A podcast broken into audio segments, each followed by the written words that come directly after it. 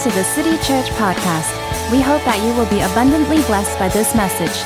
If you would like to find out more about the city, please log on to our website www.thecity.sg.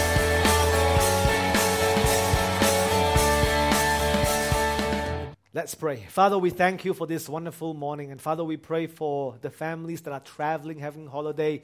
You will bless them. God, those who are sick back at home, Lord, your healing grace will be upon their lives. And Father, we ask, God, that this morning we'll have a wonderful time in your word. Open our eyes to see wondrous things in your word. And Father, we pray that you will confront us again with, uh, in our wrong beliefs that, Lord, we can become more like you as we align our thoughts and align our value system to yours. Pray all this in Jesus' name. Amen. Now, masks were, were worn by individuals to protect their identities. Right?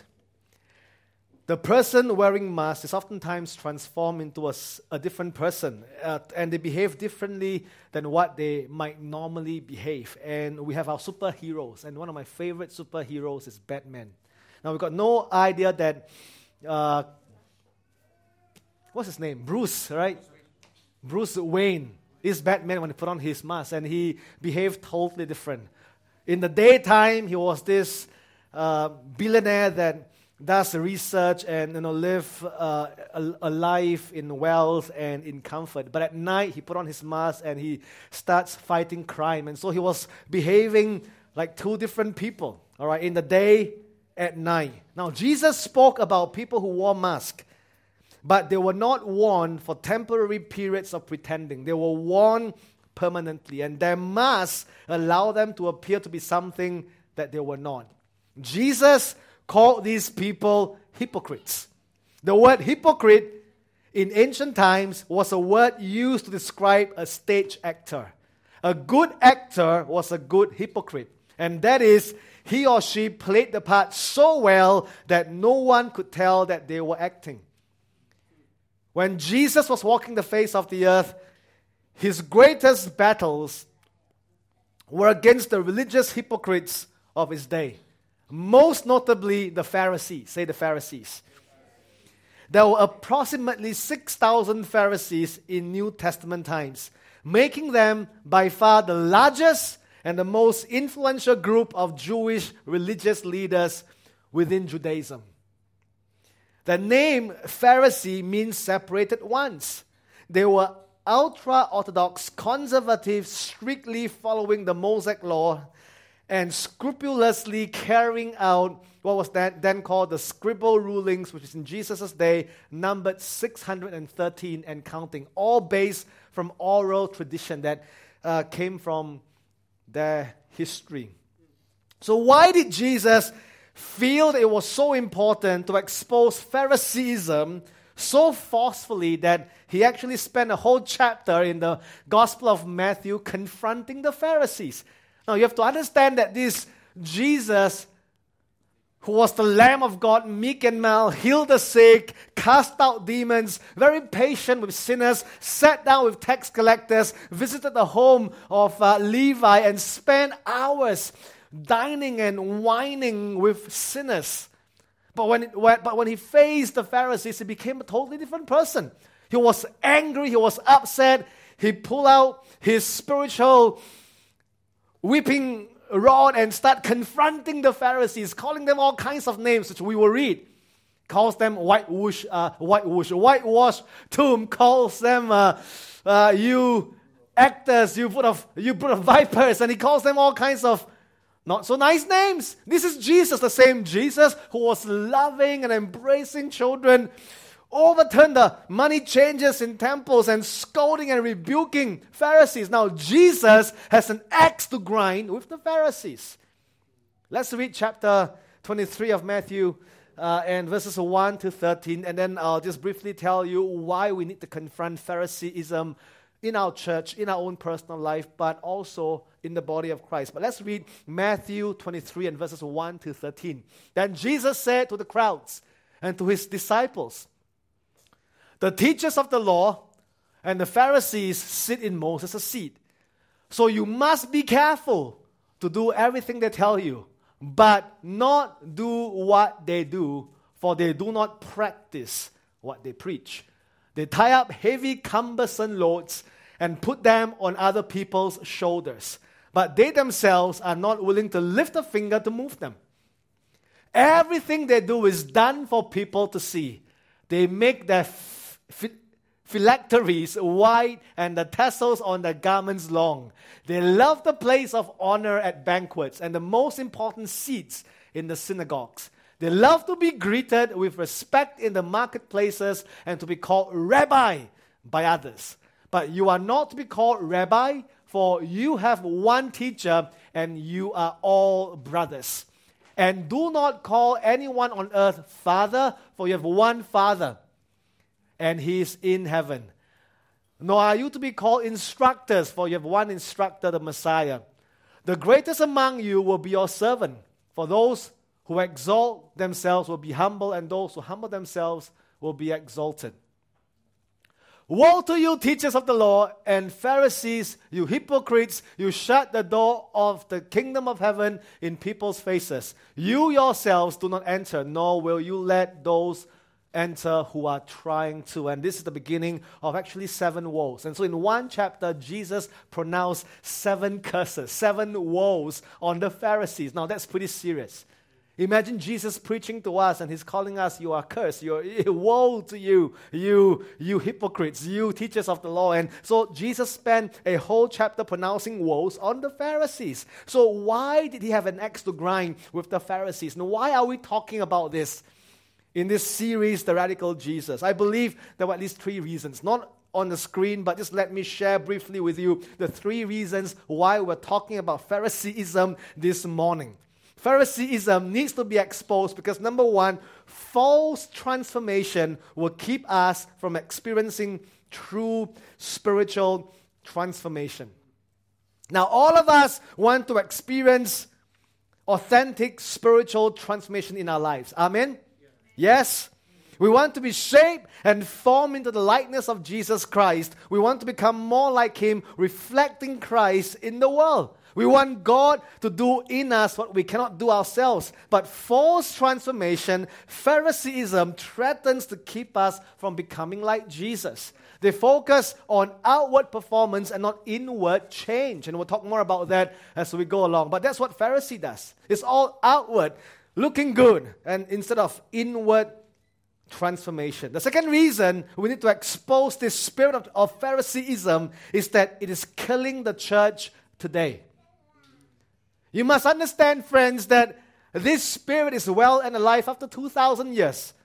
No one is walking in the church today calling themselves a Pharisee, but Pharisees are in our midst. And some of us are recovering Pharisees. I, for one, I'm not, an, I'm not a recovering alcoholic, but I'm a recovering Pharisee.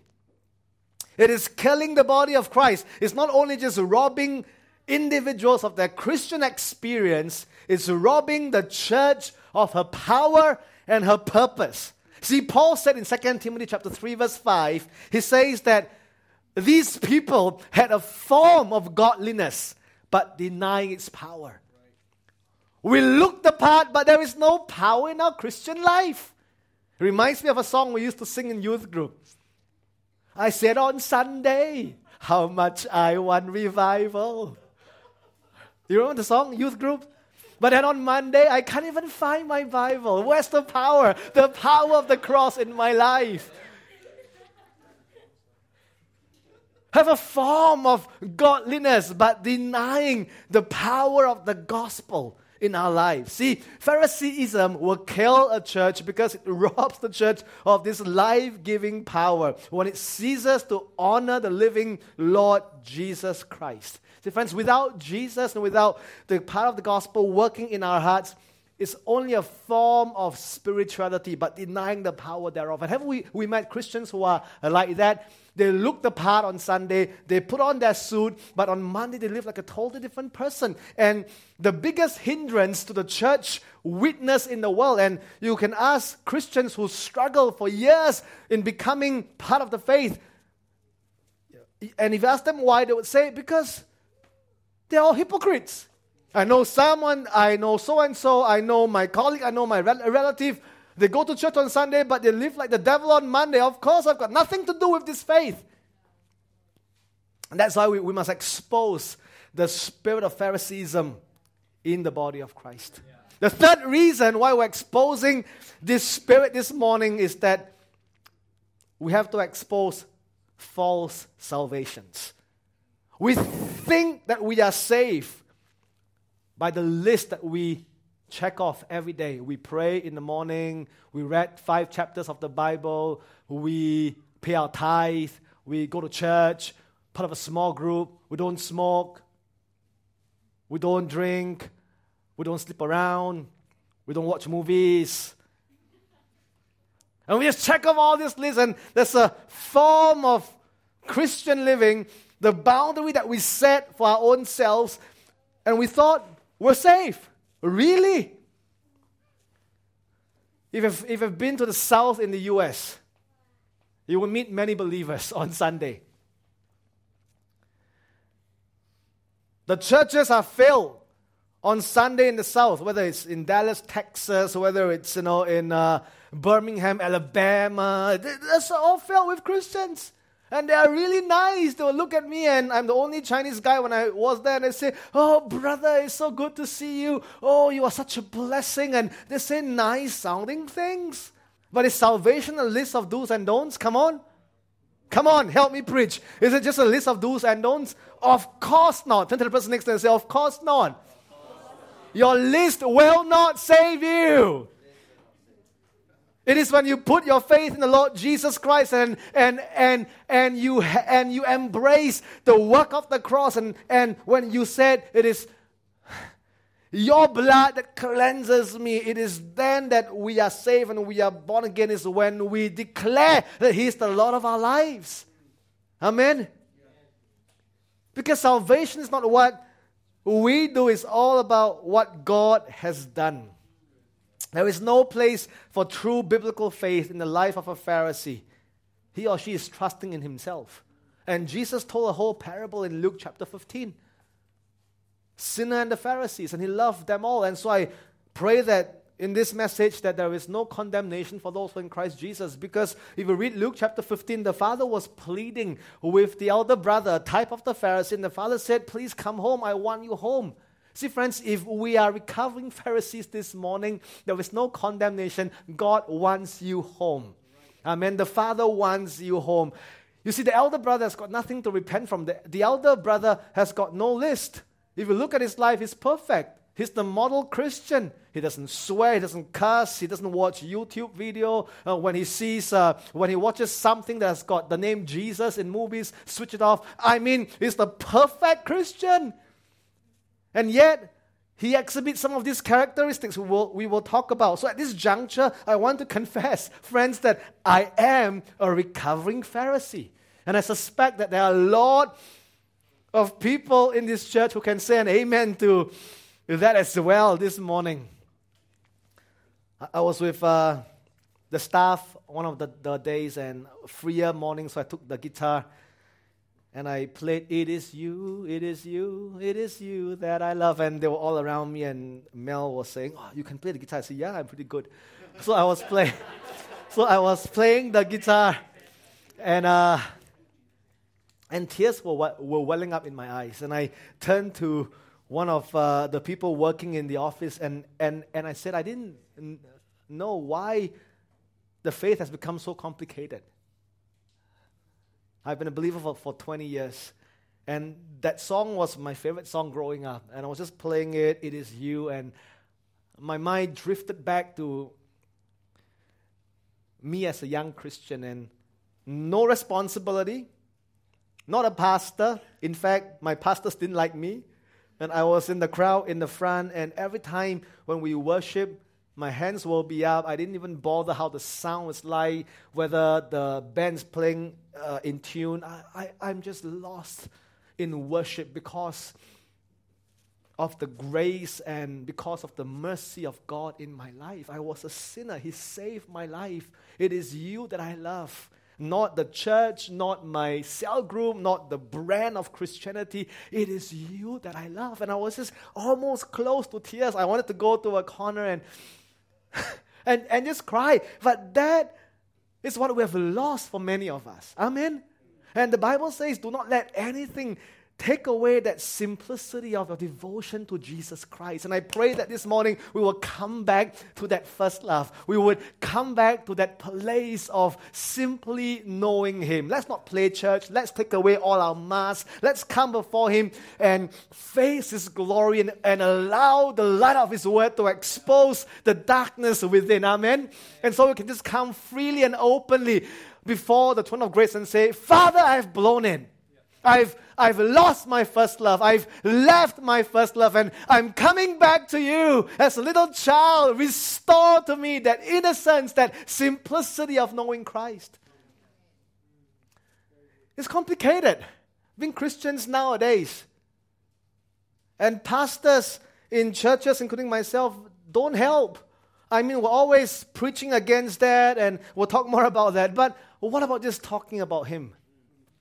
And drawing us back to simply knowing Him and not the church's agenda and what we want to do.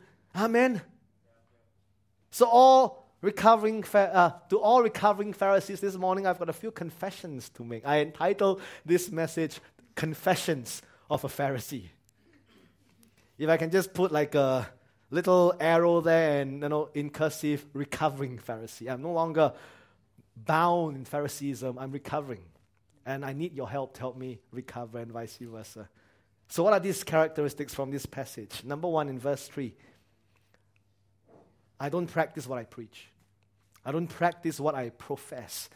See, friends, the teachers of the law and the Pharisees speak truth, which is why Jesus said, Do what they say, but don't do what they do. See, the law is not bad. I mean, the Ten Commandments are there for us to follow. Good. It doesn't save us, but these are standards that God wants us to live by. But the teachers of the law and the Pharisees, they preach truth, but they don't always practice what they preach. They say and they do not do. No action talk only. NATO. These are NATO Christians. You see, Pharisees spend more time talking about what they are against not what they are for. That was me. I'm against watching movies. I'm against movies having swear words. I'm against girls wearing short skirts coming to church. I'm against spaghetti stripes. I'm against secular music. I'm against. Now, see, these are all not wrong. But if we major on what we're against, the church becomes a negative place when we're supposed to demonstrate what we believe. Jesus demonstrated what he believes. He believed in mercy and grace. He's embracing the sinners. Of course, he was against their lifestyle. He didn't like the fact that they were drunkards and uh, that they were taking advantage of their fellow countrymen, the tax collectors. But Jesus welcomed them in. So Jesus demonstrated what he believes. He didn't just go around preaching and said, I'm against your behavior. I'm against you know, what you post on Facebook. You know, I'm against on the way you dress. But demonstrate what you believe. You will never see me or, or my wife coming to church skimpily dressed. No. We don't believe it. We want to honor God, but we don't come and say, you know what, all of you who wear like that, you know, we put up like, you know, and there was a time when in our youth ministry I was doing that. We put up slides this one thick. We wear, this is how we dress. The skirt must be over, you know, the kneecap, and then no spaghetti stripes, and this is how you should wear. And, you know, like, it's tiring. But there are Christians and there are pastors out there that spend the majority of their time telling this is how you should wear, this is what you should not wear, and then the music. All right, they will, they will list out the lyrics and say, This is what you should listen to, this is what you should not listen to, and underline, highlight. Now, friends, I pray that we'll all grow in discernment, that we will look at the lyrics and discern by the Holy Spirit that this is a good song, this is not a good song, and the Holy Spirit, who's our teacher, will guide us to the truth. Amen? Because one day, Daniel wouldn't be there when you travel to and there's no one there to tell you you can do this, you can't do that, you uh, are allowed to drink this, you can't drink that. Come on, we must teach our people living the Spirit led life, allowing the Holy Spirit to teach us, to guide us, to counsel us. Amen. So Jesus demonstrated what he believes. I used to tell my young people to honor their parents. The fourth commandment give you long life because every youth pastor knows that that is the right, the, the right thing to say, right? Honor your father and mother will give you long life, long spiritual life, powerful ministry, blah, blah, blah, blah, blah. But I wasn't practicing what I was preaching. My parents were uh, here, you can ask them. Even into my marriage, I remember there was once went to their home and I, I lost my cool. There was an argument and I took the padlock, you know, from my parents' place and I just threw it on the floor because I can't throw it at them, right? So I throw it on, on the floor and I stomp out of the house. Titus was about four years old then. And on our way home, Titus turned to me and said, Dad, why are you so angry with my grandmother? And I didn't know what to say. Tears were in my eyes, and I said, Titus, that's a wrong behavior. I'm so sorry. I wasn't practicing what I was preaching. Now, but am I hard on myself and say, oh, wow, you're a Pharisee? No, but the truth is this we must be honest. We just have to say that we're imperfect people. In fact, if you think that you're perfect, this church is not for you because there, there, there are no perfect people at the city. We're perfecting, we are becoming, but there are no perfect people in this church. And the pastor is not perfect. In fact, when people want to join our church, you know, from the front, I look pretty nice. I play my part very well. But when a person comes to me and says, I want to be part of this church, Daniel, you are this, you're amazing, the you know, sermon is great, the worship is good. And I'll say, I'm so glad that you are blessed. But can I tell you five things that are wrong about me? I'm serious. I tell them that. I, and I'll say the church is working uh, progress. There are areas that we're still working on. I, I mean, if you met me, you would have heard that from me as well. You, you may not like a few of the things that, you know, I do, I, and I'll tell them. and so, are you sure you want to join us? Because you may be disappointed, you know, five months down the road when you get to know me better. I'm like that. I, friends, no one is perfect. If any pastor stands up here and, and, and, and thinks that he has, got, he has got it all together, he's the oracle of God, he has the, he's the mind of Christ, can I suggest to you run for your life? I, mean, Jesus demonstrated what he believes. See, Joy and I were supposed to teach a class on physical intimacy in, in MFL. And our class is here, and they could tell you that you know, we were very honest that we are so busy, physical intimacy, we hardly had time to be intimate. We have got to teach that class. and we struggled right through that class. But being very open, saying that, you know what, we need help as much as we can help you. I mean, I don't practice what I, what I preach many times, and I'll, and I'll say that. But I know what God's standard is, and we want to, by God's grace, go after God's standard together. Amen? Amen. See, many Christians speak Christianese. We, we speak hallelujah, praise the Lord, to God be the glory. When you shake hands, oh, hallelujah, oh, praise the Lord. We could even quote Bible verses like, not my, not my will, but your will be done. It's more blessed to give than to receive. Don't neglect the gathering of the saints, but do we do them? We don't. We don't. We know what is right, but we don't do them. And that's why we must be authentic and say, I'm struggling to fulfill God's will. But can you help me? I'm struggling to give. Can you help me?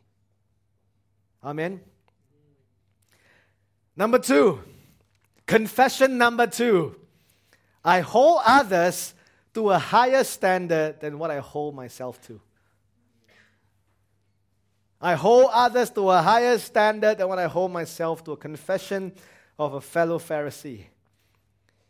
See, the burdens which the scribes and the Pharisees bind upon the people are meticulous rules, such as food laws you can eat this, you can't eat that, Sabbath regulations, purification ceremonies, tithing, blah, blah, blah. See, a Pharisee has high expectations on people. High! You must have a perfect marriage. You must you know, be the perfect uh, employee in your workplace. You must be the perfect son. You must be the uh, perfect soldier. And we can list down what is perfect. So the Pharisees has high expectations on people. They often point out in others the very things that they themselves are guilty of. But they like to point fingers at people. And the Pharisees specializes in judging others, but not realizing that they too fall short of God's glory. See, the Pharisees are hypercritical of people, but Jesus actually said we have to examine ourselves first. Before you point the finger, examine yourself first. Look at your own heart. And this is what he says in Matthew chapter 7, verse 3. He says, We have to see the log in our own eyes first before we could remove the speck in other people's eyes. And there's a log on my eye which blinds me from my own fault. And Many Christian leaders are like that. Amen? Aristotle said the, the unexamined life is not worth living. And I pray that every single day we will pray the prayer of David Search my heart and know me, and see if there is any wicked ways within me. And that's a good prayer. Say, God, search my heart. I want to know if there are things in my life that are misaligned or unaligned. And God, align me. Align me, God. And not just pointing fingers. I used to eat pastas for lunch, not spaghetti or linguine, pastas. P A S T O R S. I'll meet my fellow pastors, whether it's from my church or from the network I was a part of, and we'll eat pastas for lunch. We'll talk about every other pastor who's not part of the circle oh, that, that pastor is like that. That, that pastor is just legalistic. That pastor is, you know, just compromising. That, that, that pastor is preaching like false doctrine. That pastor is, you know, we, the whole lunch, and the more we talk about pastors, the fuller and the, you know, and the, and the more excited we become. But we are the holy one. We, we are the standard bearer. We, we carry the cross. And sometimes, you know, I'll chew on churches for tea break. I'm not kidding you. It's a daily diet. I'll sit down and with a cup of tea and you know we'll be saying, oh, that church is big, but they don't preach the whole truth. Know, that church uh, is baby church. They just preach salvation. They don't teach the deeper things of God's word. Are we all guilty? Oh, maybe it's just pastors, right? But that's what I did. I chew on pastors, I chew on churches for lunch. That's the fellowship. When we hear of a transfer from a known church to then a smaller church, we will gloat over it and say, Of course, they should be here. we teach the meat. And then we will meet these transferees and we will ask them everything that's bad about that church. Say, yeah, that's terrible. That's, that's horrible. Uh, and then in our hearts, we just tell ourselves, I'm so glad we're different. It's true, my friends. It's true. These are, and and the bigger the church is, the more we try to pull it down because we are Pharisees. We don't even know it, but we are. It's not just pastors, friends. In our lives too. We're always pointing finger at other Christians. Oh, that Christian not deep enough. You know, don't read Song of Songs or Leviticus. don't see the types and shadows. Only read oh, Psalms and Proverbs. Oh, I read 20 chapters. My pastor taught me in this ministry, we, we chew on the word. That ministry, ah, they say read one verse. Nah. I mean, we spend our time talking like that. Even our work, right? I'm such a good worker. Why didn't they promote me? Look at that guy. I can't even think of one good thing to say, and why did he become a manager? And we're always pointing fingers. But Jesus said, examine your own life. Amen. Examine. See, we should see other people. Can we do this as a church? Let's see people through, listen, the filter of their prophetic future instead of the failures of their past. Let's look at our brothers and sisters and even other churches and even other groups and other ministries and your colleagues and other parents through the filter of their prophetic future and not the failures of their past. And those of us who are stronger should bear the burdens of the weak. And if we can see what they can become, then by God's grace, we want to pull them from where they are to where God wants them to be with patience, with love, with kindness, through encouragement, loving rebuke, but we want to pull them into God's best for their lives, not just push them and push them and push them. Amen? Come on, let's just do that because that's what God did. He called out the potential, not the problems in Gideon and in Paul.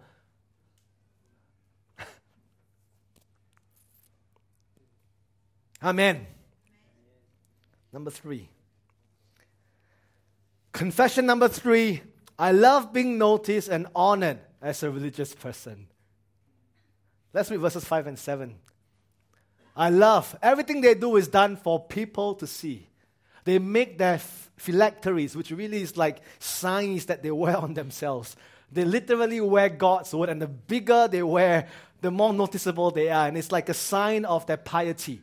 And so the so the the, the Pharisees wear God's so it's a little bit like you know we, we wear Christian cap, Christian T-shirt. You know, the more you know, uh, the more Christian verses we have, the more spiritual we are. It's exactly what these guys did. And the tassels on the garments long. They love the place of honor at banquets, the most important seats in the synagogues. They love to be greeted with respect in the marketplaces and to be called rabbi by others. They love to be noticed and honored as a religious person. And I was like that.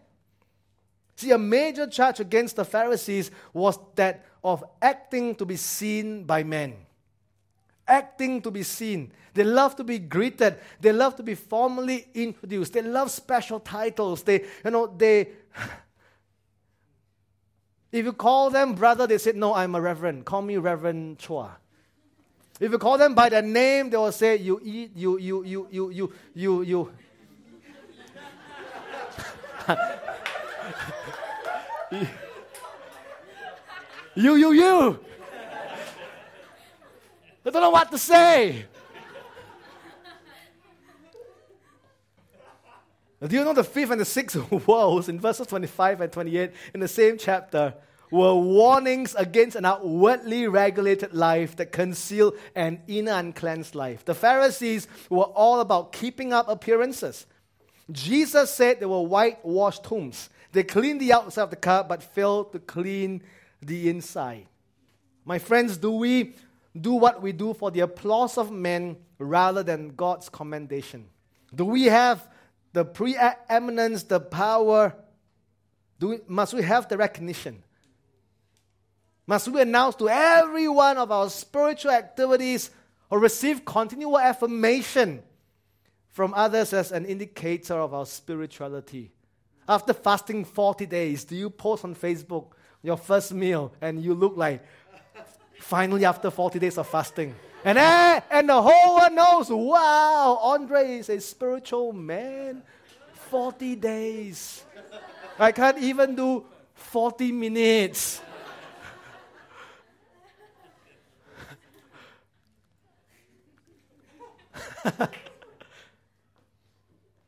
See, when I was growing up, and even sometimes Nowadays, I feel good when young people from other churches recognize me.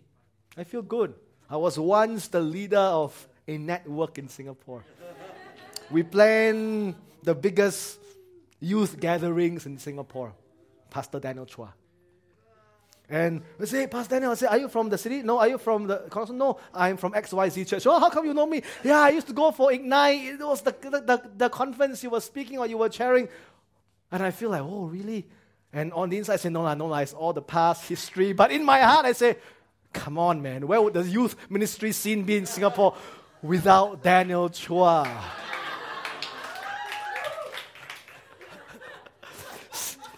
Secretly in my heart, I'll name drop. I'll meet different pastors and they'll say, Oh, Bill Johnson this. I say, Yeah, I used to, know, I was having a meal with Bill the other day. And I said, Well, you know Bill? No, I just have a meal.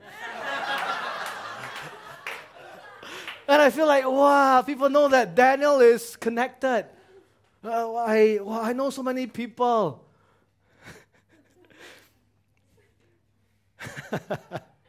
I'll be offended when some people don't call me by my title. I still remember having a conversation with Ming Wei. I just became a pastor in Cornerstone and pastor.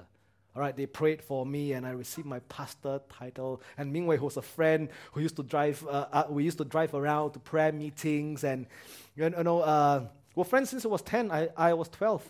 But after I became a pastor, I'm a pastor, you know. And so, you know, he said, hey, Dan. I say, Ming Wei, you know what? This is, you know, I'm not trying to.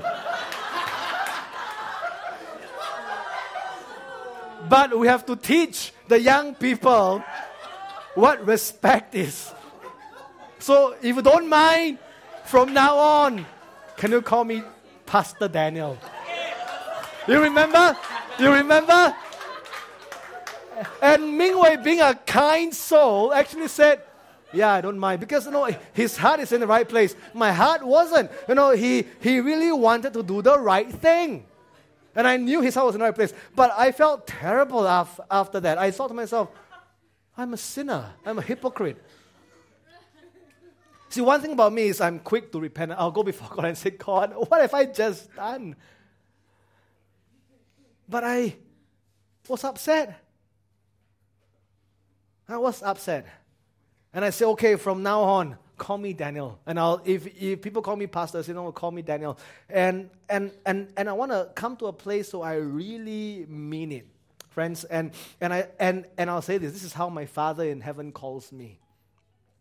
I'm a brother, I'm not a rabbi. The Bible says, don't let anyone calls you a father or calls you an instructor.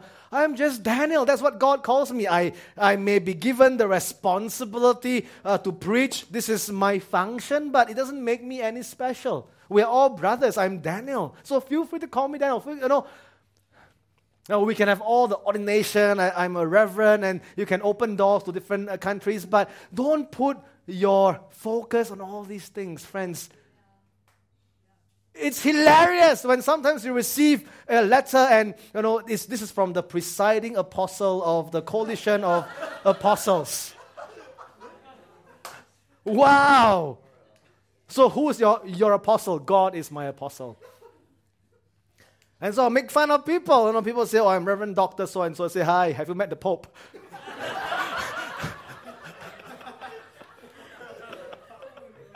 I mean, I, I was so religious. But I was quick to repent, friends. See, I know believers who are constantly on the move from church to church looking for positions. And they're usually highly prophetic. And they have a gift. They would hear God, they would sense God, they see visions. And we, have, we had our fair share of that in our church too. And they would come and they want to be the prophetic voice, the eyes and the ears, and they would share things which I really honor and respect.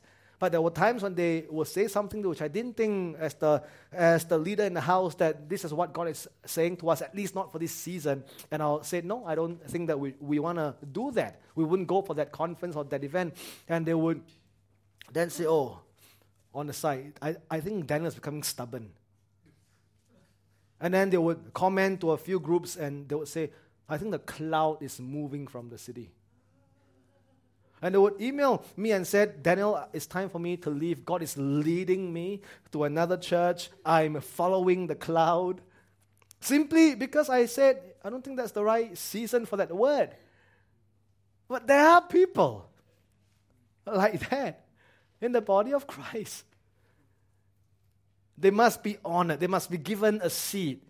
Their prophetic word must be acknowledged. Their giftings must be recognized. And, and there are people in the body of Christ looking for places of influence, and they can't do what Andre taught wash the feet of those who are even lesser. See, friends, the greater you are, if you think that you are, you are great, true greatness is when you can serve those who are under you. Amen. Serve those who are younger than you. Make them look better. Help them become more effective, more influential, more powerful in the Lord. Amen.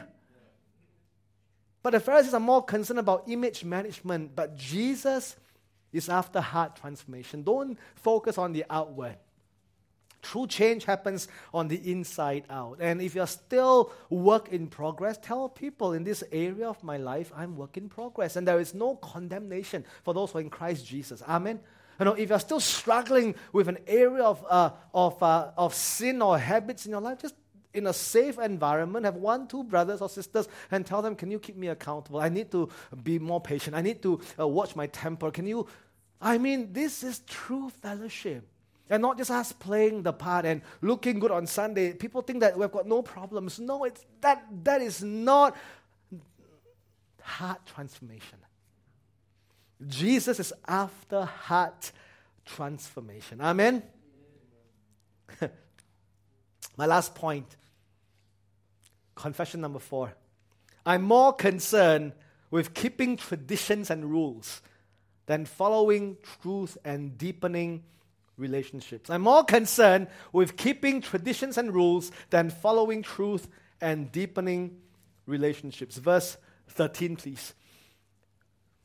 It says, Woe to you, teachers of the law and Pharisees, you hypocrites! You shut the door of the kingdom of heaven in people's faces.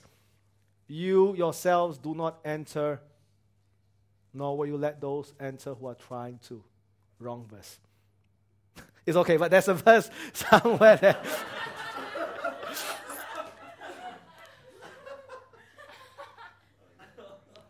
That's why I'm a recovering Pharisee.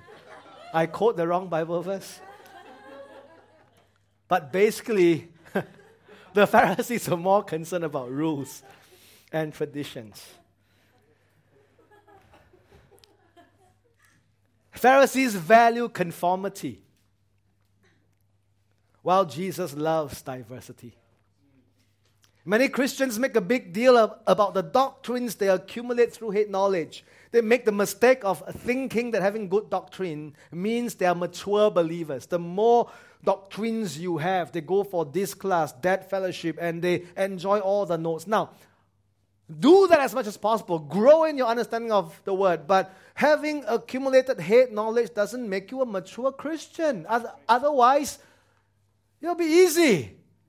Just go through a seminary after three years, memorize the Bible, and ta da! I'm perfect. You can put an S in front of you, super spiritual.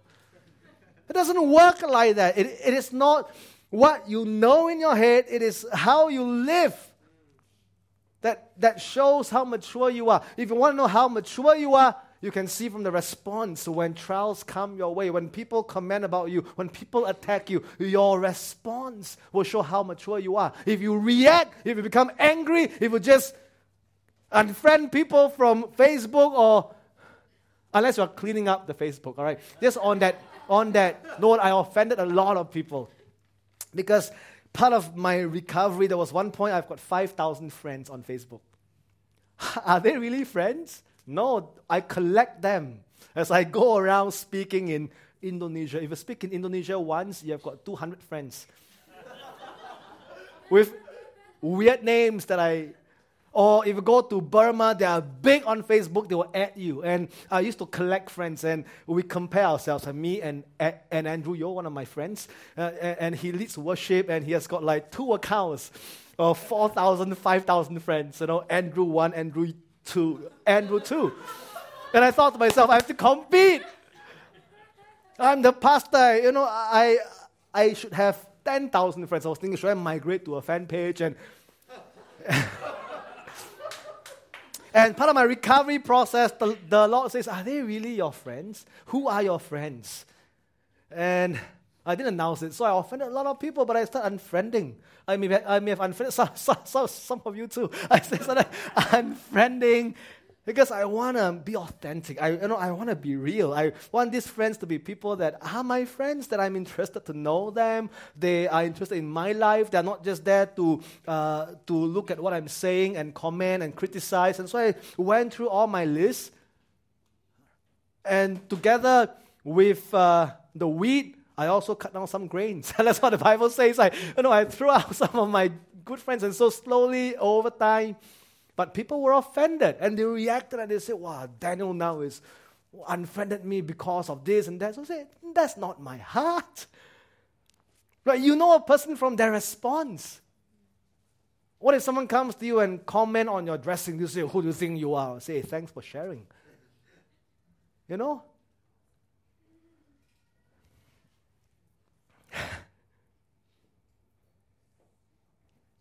Jesus loves diversity. He, he reaches out to all men. He said this. He says, If they're not against me, they are for me. Whereas for a lot of Christians, if they're, if they're not for me, they're against me. But that's not what, what the Bible says. The Bible says, If you are not against me, you are for me. All right? Jesus' circle is much, much bigger than a lot of us. Our circle is small.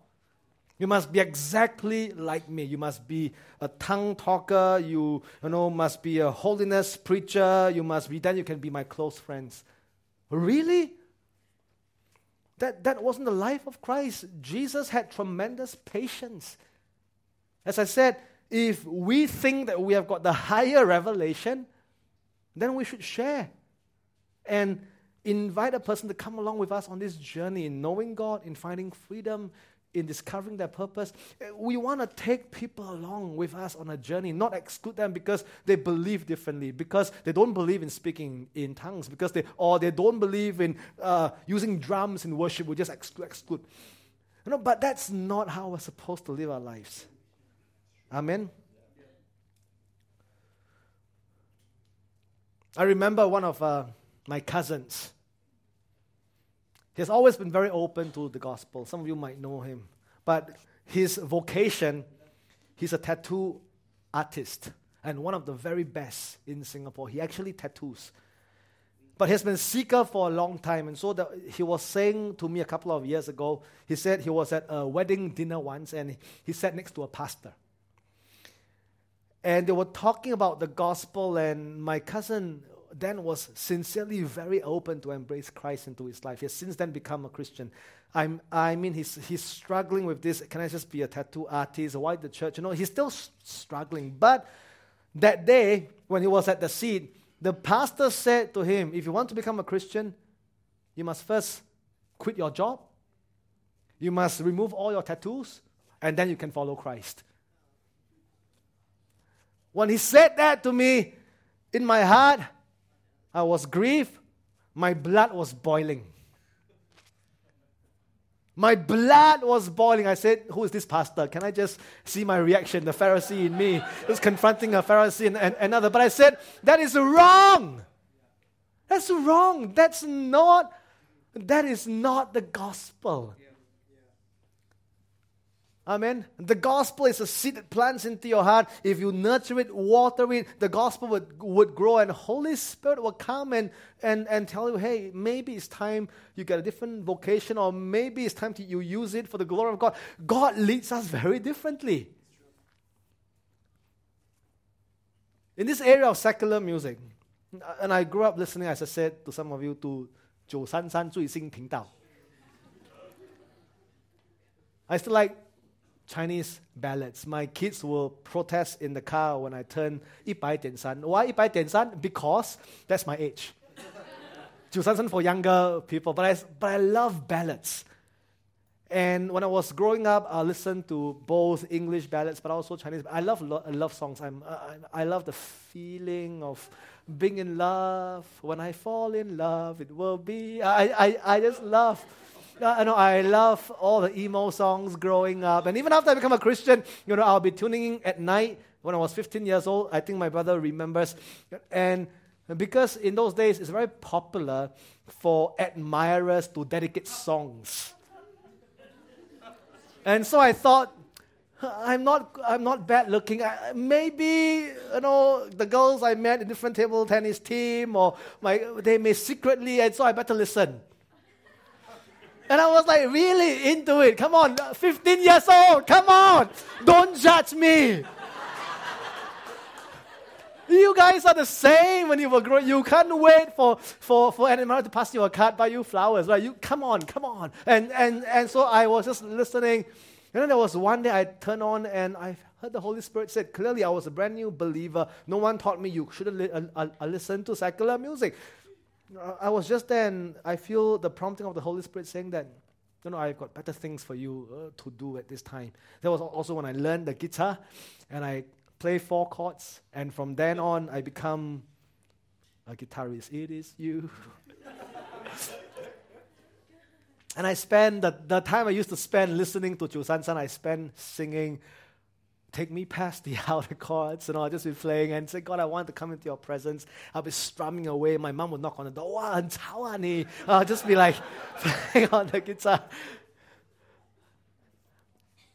But friends, Holy Spirit will lead us.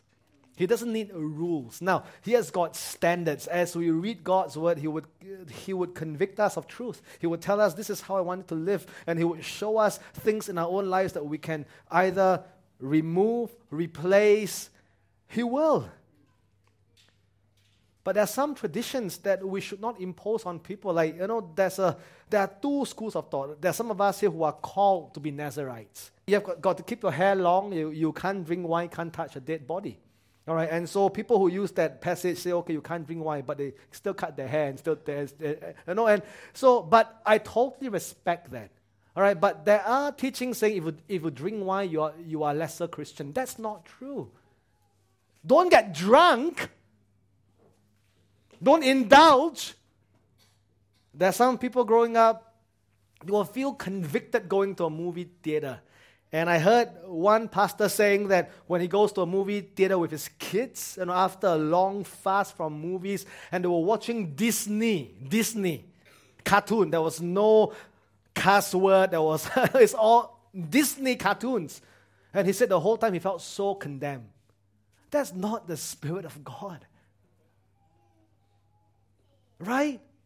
Otherwise, live in the monastery. Don't walk through a mall because you'll be looking at you know, posters with suggestive, you know, clothing and songs playing with sometimes the F word. Then you might ask, ask, well, just put on your gospel music and just walk through. Don't interact with the world. But that's not how God wants us to live. We are in the world, not of the world. There is no sacred secular divide. Our righteousness in us is stronger than the, the filth of sin in the world. Whatever we touch, we redeem. If you want to, if, if you if if you feel strongly that that that wholesome music is important, then Change it. By God's grace, get into the music industry, touch it, and make it wholesome. Bring kingdom values into that workplace, into that environment. Come on. And I can go on and say things. That, when I was growing up, there was a belief in some denomination if girls wear jeans, they're going to hell. Man, a lot of you are at the brink of judgment this morning, friends. Wow. If you put on mascara, you are loose woman, so you better repent. I'm serious. If you listen to secular music, you'll be possessed and demonized. And there are a lot of teachings like that that was going on in the body of Christ, and that is not the standard of the scripture. Amen. So as I close, how do we free ourselves? I don't know what time is it. How do we free ourselves?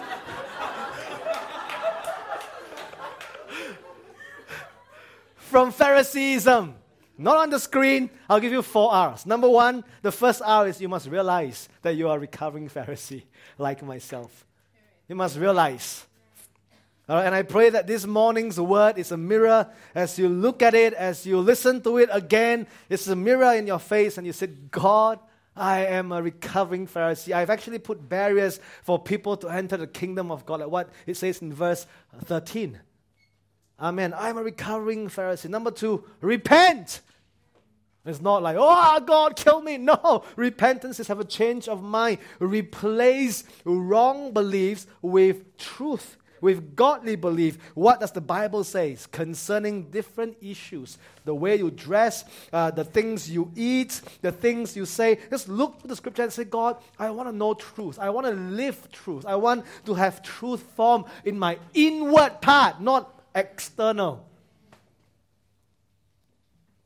Number three, receive forgiveness, which is freely given to you. Amen. If you confess your sin, the Lord won't, the, the Lord won't come and take him and say, Wow, you see like you. I mean, the Lord will come to you and say, Hey, I forgive you, man. Receive. Freely you receive, and then freely you, you give. Right? There will be people, don't judge. I, I want to say this. When you come across a Pharisee, don't judge them because that will show that you're also a Pharisee. They're always comparing themselves. Do you know among the re- re- religious establishments of Jesus that there are four groups and they're always fighting?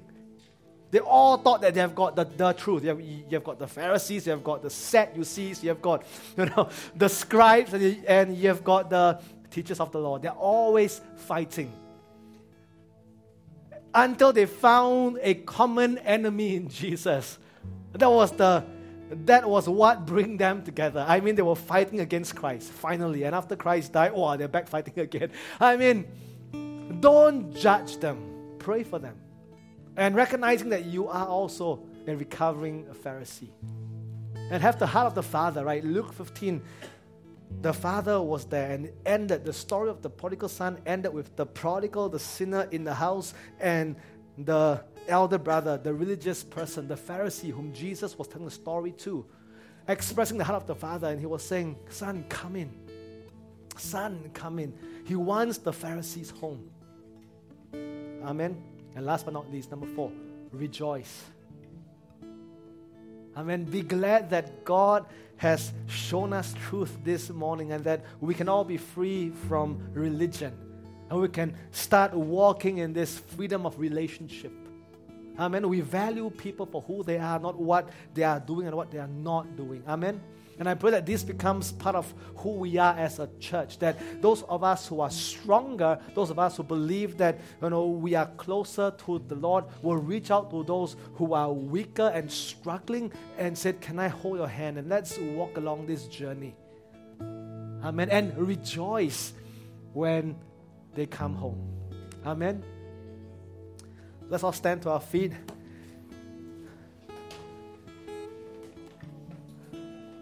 Thank you, Lord. Let's sing this song and then uh, we'll pray. And feel free, uh, the leaders in the front, if the Lord is leading you to either say a prayer or release a word, please feel free to do so. If you have a vision and an area of ministry that you sense the Holy Spirit wants to do this morning.